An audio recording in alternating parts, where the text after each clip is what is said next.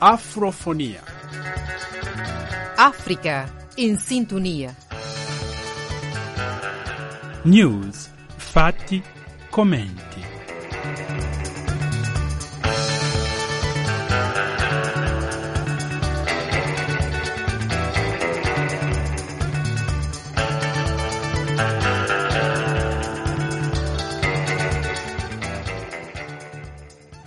Gentili ascoltatori e ascoltatrici, a tutti e a tutte voi, un cordiale saluto di pace e bene e di una buona e serena domenica.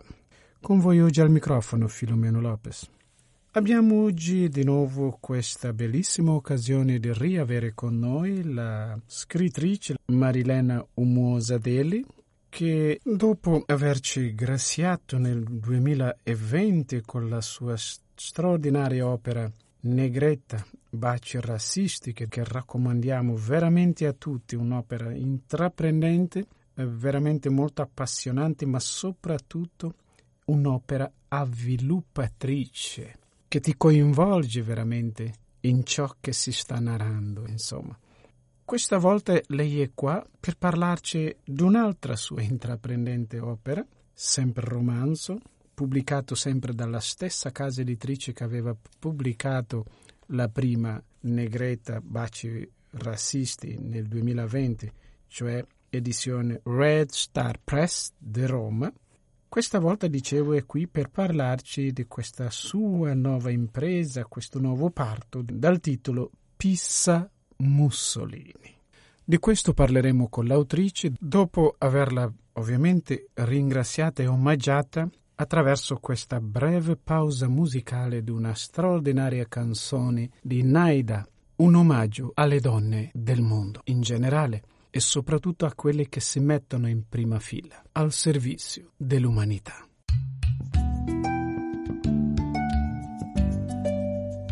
bati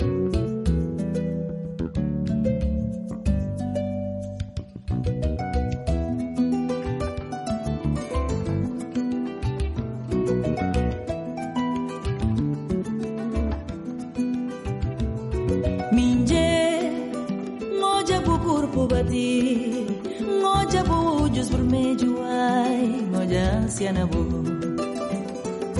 Minjer misti nang babu respirar misti nang pabu descansar misti babu.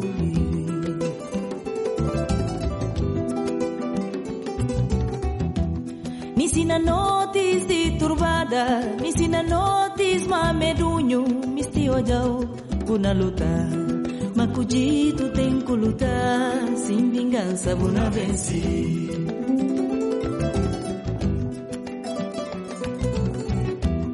Anzitutto ti vorrei ringraziare di nuovo per eh, la disponibilità, ecco questo ritorno alle nostre emissioni qua di Radio Vaticana. Ci avevi un po' graziati un po' al tempo fa, facendoci presente un po' delle tue idee che hai voluto esprimere nel primo libro romanzo dal titolo Negretta baci rassisti Mm-hmm. e prima di tutto boh, vorrei chiedere più o meno com'è stato uh, finora diciamo così la risposta del pubblico a questo è una cosa molto difficile da chiedere a un autore però le percezioni comunque col tempo, le risonanze, soprattutto anche l'ambiente scolastico, no? insomma adesso ci hai di nuovo dato un'altra che è la, un titolo molto suggestivo Pizza Mussolini, però di questo, ma prima di entrare in questo io vorrei sapere più o meno in questo periodo più o meno che bilancio più o meno ti sei fatto sulle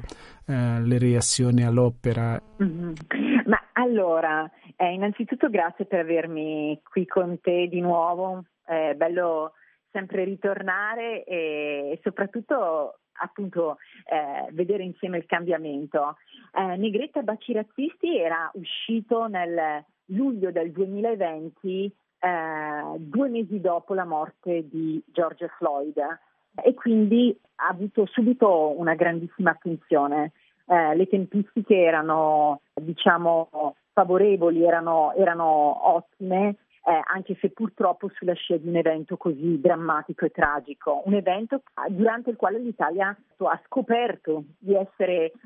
razzista, e cioè che il razzismo non faceva solamente parte di un fenomeno legato a una cultura americana, ma un fenomeno presente anche in Italia, perché la comunità black italiana si è fatta sentire, ha manifestato appunto in piazza per ricordare che le vite delle persone nere sono importanti non solo negli Stati Uniti ma nel mondo e anche in Italia. E questo ha permesso anche di parlare di tematiche come ad esempio il razzismo presente in Italia anche a livello istituzionale a partire dall'attuale legge sulla cittadinanza che discrimina circa un milione di ragazzi e ragazze, di giovani che sono nate e o cresciute qui in Italia ma che per il governo hanno la pezza, tra virgolette, di avere dei genitori di origine straniera per questo sono penalizzati e eh, tra le varie cose non possono neanche votare. Um, quindi la risposta è stata positiva, è stata positiva perché questo libro ha viaggiato parecchio, eh, un po' in tutto il mondo mm, ed è un, in un momento anche un po' particolare perché comunque il 2020 è anche l'anno del Covid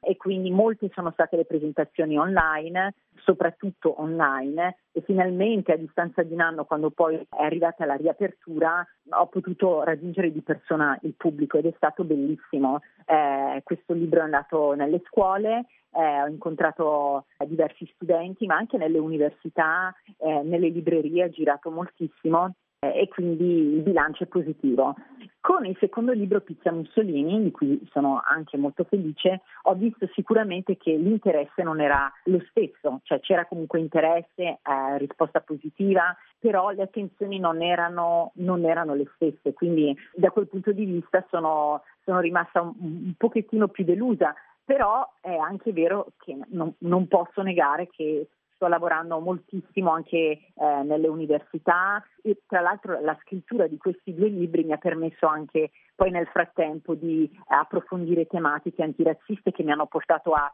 fondare la prima Accademia antirazzista in Italia, che ormai ha quasi due anni, e, e questo mi ha poi portato no, alla scrittura di, di quest'ultimo poi c'è un altro libro che uscirà il 13 ottobre con People che si intitola Lettera di una madre afrodiscendente alla scuola italiana per un'educazione decoloniale, antirazzista e intersezionale. Però per quanto riguarda la tematica, come dicevi, cioè che il tema del razzismo, eh, purtroppo um, ho una vaga sensazione che più stiamo andando avanti, più invece di decrescere tende ad aumentare sempre di più. Ed è difficile pensare che nel ventunesimo secolo mai, anche sono cifre delle Nazioni Unite, la questione del razzismo è stato talmente alto come oggi. L'interesse di una scrittrice come te, con la passione con cui hai scritto il primo testo con, del Negrete, entrando in quelle questioni, e vedere comunque crescere una certa coscienza.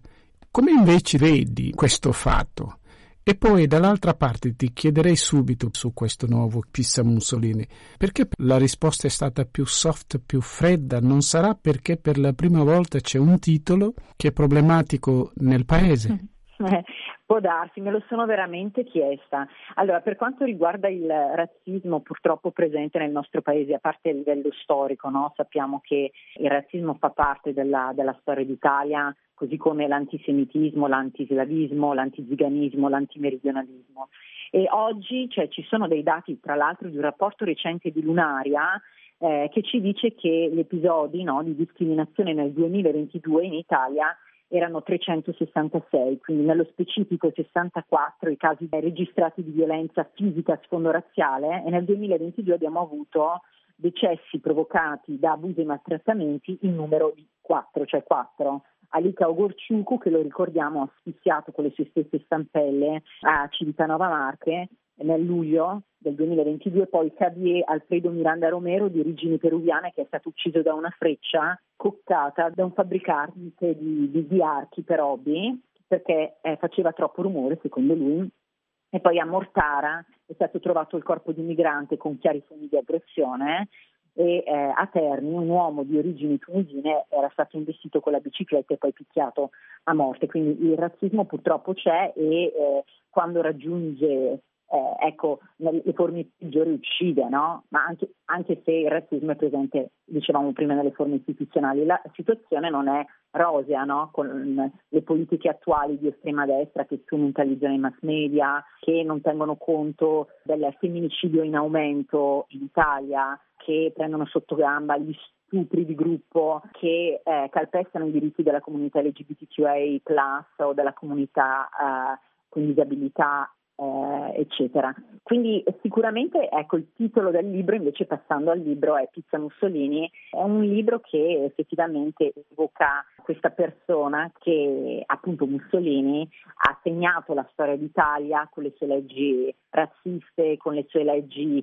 eh, contro i matrimoni interrazziali, quelle del 36, le leggi contro i meticci, quelle del 1940, naturalmente anche il manifesto delle leggi razziali no? nel 38 e, e, ricordiamo che Mussolini oggi detiene ancora in Italia, in moltissimi paesi d'Italia, città italiane, la cittadinanza onoraria e la detiene poi tra tutti i posti proprio a Salò, no? la ex Repubblica di Salò, che è la base fascista per eccellenza e quindi questo ci fa riflettere no, sull'Italia di oggi, un'Italia che nega la cittadinanza a chi nasce o cresce qui eh, e che però la fa ancora detenere a, una, a un dittatore, a, a, una persona, quindi secondo, mantenendo ancora vivo il concetto della purezza di sangue, del resto è così che si chiama l'attuale legge sulla cittadinanza, jus sanguinis, la legge del sangue è a questo punto che siamo oggi. Però per questo ho voluto scrivere un libro che invece riporta ancora una volta le donne afrodiscendenti eh, protagoniste assolute in una storia, quella italiana, che ha sempre avuto la tendenza a veicolare eh, la voce di queste donne attraverso altre voci solitamente bianche. Cioè le donne afrodiscendenti erano eh, ipersessualizzate e feticizzate, no? Eh, durante l'era coloniale da vignettisti come Enrico De Seta che appunto promuovevano attraverso una forte propaganda il concetto per cui le donne, quindi l'Africa era un, un posto primitivo, eh, selvaggio, a disposizione dei, dei, soldati che quindi così erano allettati ad andare eh, in questa zona dell'Africa e poi appunto a sfruttarla no, in ogni modo. Abbiamo visto anche il madamato, queste forme di concubinato tra i soldati e le donne, quindi donne ipersessualizzate, poi il corpo nero invece demonizzato durante gli anni del fascismo fascismo, ma l'idea della donna fetish è rimasta anche quando i responsabili poi della comunicazione nel post-guerra, nutriti da quegli stereotipi, hanno iniziato a moltiplicarli a macchia d'olio, soprattutto poi con la televisione e quindi ti ritrovi con pubblicità come quelle dell'anno scorso della Laila Cosmetics in cui una donna bianca pubblicizza un mascara e dietro di lei ci sono corpi neri, quindi, donne, eh, quindi ci sono degli, degli uomini neri completamente nudi che ballano a ritmo di un ritornello che dice the longer the better, più lungo è meglio è. Quindi tutti questi stereotipi sono ancora presenti nell'Italia poi in cui il blackface è ancora la normalità. L'abbiamo visto lo scorso giugno nel programma del Jalapa Show su Sky, in cui il mago Forrest ha condotto tutta la puntata con il blackface, cioè con la faccia dipinta di nero. E sappiamo che il blackface è un'offesa diretta alle persone con la pelle nera, perché comunque richiamano a, ai minstrel shows, gli spettacoli che in America prendevano cioè, eh, esplicitamente in giro le persone nere e le ridicolizzavano. Ancora si ridicolizzano le persone nere eh, nell'Italia del 2023 questo è molto triste, per questo che con la scrittura voglio eh, riportare l'attenzione invece e anche l'umanità e una dignità a, alle persone afrodiscendenti di questo paese, che hanno sempre fatto parte della storia d'Italia, dall'impero romano a oggi e che sono state strategicamente invisibilizzate. Però eh, non pensi che questo sia anche al fatto che magari evochi probabilmente senza necessariamente, anche perché poi leggendo vedi che ci si possono fare diverse letture, ma non è proprio per parlare della figura di Mussolini, eccetera, ma quanto mm. della cultura, no? questo io ho percepito, eh, quanto la cultura eh, che lui durante il suo mandato ha potuto seminare ha poi, insomma, in qual, come si dice il, il buon proverbio, voi potete avere la libertà di seminare tutto, però dopo dovete accettare l'obbligo di raccogliere il seminato. E questo seminato probabilmente non è mai stato fatto un lavoro sistematico su questo, per il, fatto che la stessa Italia è l'unico paese che, a differenza per esempio della Germania, non ha mai voluto discutere la sua storia e quindi intavolare una sorta di cultura sulla pace e la riconciliazione vera e questo viene sfruttato con radicalismi di politica destra, sinistra, eccetera, eccetera, eh, senza rendersi conto che dal punto di vista demografico l'Italia è cambiata rispetto a quell'epoca per cui ci sarebbe bisogno veramente di una purificazione della memoria storica. Però io cercando di capire questo personaggio presente in questo tuo testo, più che parlare di lui ho visto come nei diversi personaggi, eh, diciamo così, quasi quasi si vomita ciò che è della cultura che un uomo di Stato, probabilmente senza neanche volerlo, eh, eh, ma la sua eh, politica ha portato a dare una, un certo alimento a, all'anima del suo mm-hmm. popolo e che ora non sa più, nonostante i tempi che gli sono richiesti di andare oltre, non riesce ad uscirne. Ora, la domanda che ti vorrei fare, quando ho detto forse perché gli italiani di per sé non hanno mai avuto occasione di affrontare seriamente questa cosa, dal punto di vista culturale, come tu eh, in maniera così eh, genuinamente cerchi di farlo senza lanciarti in politica, perché tutte le volte che si parla di Mussolini qua la si butta su destra e sinistra, quindi in politica, e non su questa radici mm. culturale profonda di, di ciò che la sua politica ha significato per la gente. Ecco, non pensi che probabilmente forse in questo modo state in qualche modo indicando le strade che generazioni più in là forse un giorno troveranno per finalmente vedere un'Italia più riconciliata e che riconosci che il suo tessuto antropologico è 250 anni avanti rispetto alla politica a causa di non aver discusso mai quello che tu metti qua nel testo. Sì, sono, sono d'accordo, mm, è, è, vero che purtroppo le politiche non, non rispecchiano la meravigliosa complessità e multiculturalità no, della società. Eh, ed, è qui, ed, è quindi il compito no, di, di, noi scrittori e scrittrici cercare di fare anche una contronarrazione. E eh, credo che la scrittura, no, per parafrasare anche Giabascego, sia il, il, mezzo più potente di decolonizzazione che abbiamo, perché questa è una cultura che appunto va decolonizzata, le idee di Mussolini sono ancora presenti, noi abbiamo un razzismo interiorizzato di cui ci dobbiamo assolutamente liberare e sicuramente in Pizza Mussolini, così come nel mio libro precedente, sono racchiuse per esempio eh, spesso no, degli episodi che sono, si possono definire microaggressioni, cioè delle forme narcotiche del pregiudizio che si esprimono attraverso frasi in apparenza innocua ma che in realtà ti vogliono stigmatizzare ed escludere per ricordarti che tu Marilena che sei italo-ruandese e hai la pelle scura non sei italiana e, e, e questo fa male no? e si vede nel libro perché qui abbiamo due protagoniste no? Eh, Pizza Mussolini, è che è il prequel di Negretta, contiene in realtà tre romanzi. C'è la storia di Marilena, quindi che è italo-ruandese, cresce nella Bergamo, molto chiusa no, degli anni 80, 90, 90 e 2000, e poi c'è la storia di eh, Luna, che a 11.000 km di distanza si dispiega in Malawi, e, e, anche lei come Marilena, quindi ha un, un genitore bianco e uno nero, e poi c'è la, eh, il terzo romanzo è costituito dalle lettere a più voci indirizza, indirizzate alla stessa persona che è poi il trade union tra queste due donne. E loro soffrono, hanno questo in comune perché sono mixed, cioè hanno queste due eredità quindi di queste due culture diverse, due etnie diverse racchiuse in loro, e soffrono. Marilena in Italia soffre perché la sua pelle è troppo scura per essere considerata uh, un'italiana,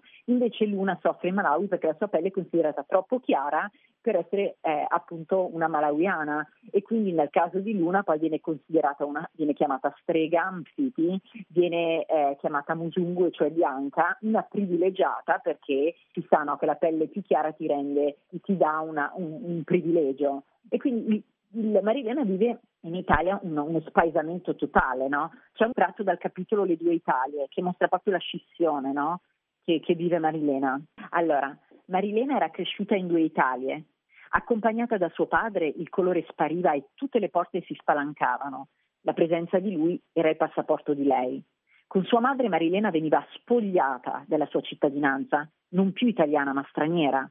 Venditori che al mercato dichiaravano di essere chiusi e le cacciavano come cani randagi, per poi servire serenamente il cliente successivo. Impiegati comunali che gli chiudevano lo sportello in faccia allontanandosi senza motivo apparente. Ristoranti vuoti che sostenevano di essere al completo, anche se le due arrivavano con prenotazione. In compagnia di suo padre, Marilena era un membro a pieno titolo del club Noter. Scortata dalla madre, quell'appartenenza evaporava tra i niger buttati e i sermoni giornalieri su come funzionavano le cose in Italia. Ecco, e quindi questo per dire che veramente non è semplice no, per Marilena vivere in Italia, riuscirà a ritrovare poi a riavvicinarsi, a trovare una pace no, con le sue radici africane ed abbracciarla appieno, ma ci vorrà molto tempo, dovrà passare per eh, comunque una serie di problematiche che poi la, la condizionano a livello psicofisico, eh, inizia per esempio a praticare forme di autolesionismo, a diventare bulimica, avere problemi di peso, questo desiderio di voler essere invisibili all'occhio voyeuristico dell'uomo bianco che la considera una prostituta per il colore della pelle, no? e, e, quindi inizia a indossare vestiti di tre taglie più grandi, di, di colore scuro, per cercare di smorzare le sue, le sue forme, no? E, e non, non è semplice, invece Luna appunto vive questo in modo diverso ma simile, no? Anche lei viene stigmatizzata, viene allontanata dal villaggio insieme alla sua madre, quindi siamo in Malawi, e poi anche lei comunque si riapproprierà della propria identità,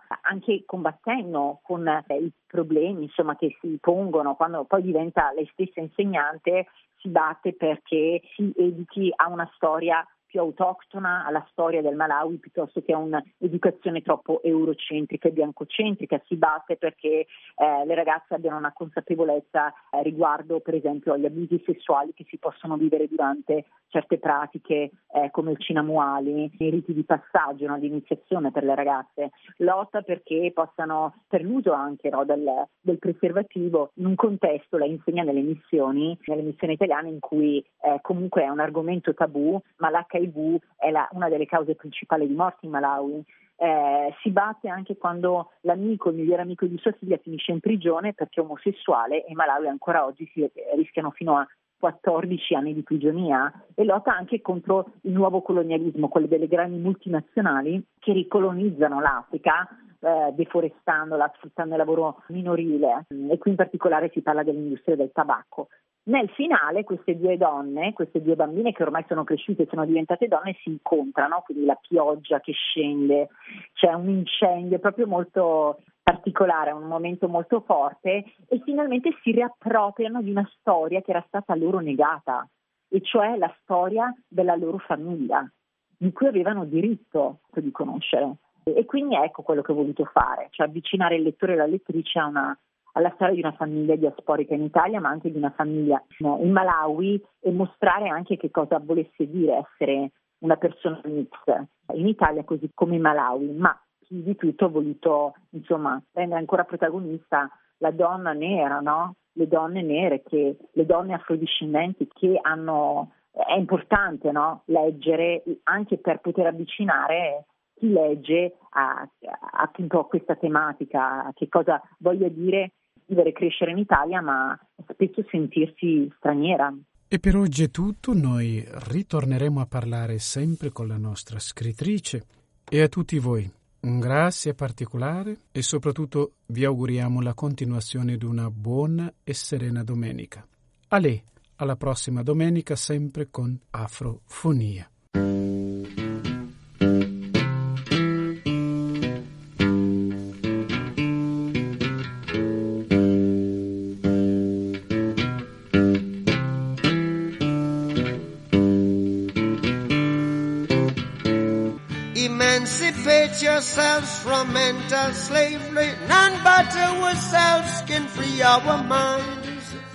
Have no fear for atomic energy, cause none of them can stop the time. How long shall they kill our prophets while we stand aside and look? Ooh, some say it's just a part of it. We've got to fulfill the book. Won't you help to sing these songs of freedom Cause all I ever have redemption songs, redemption songs, redemption.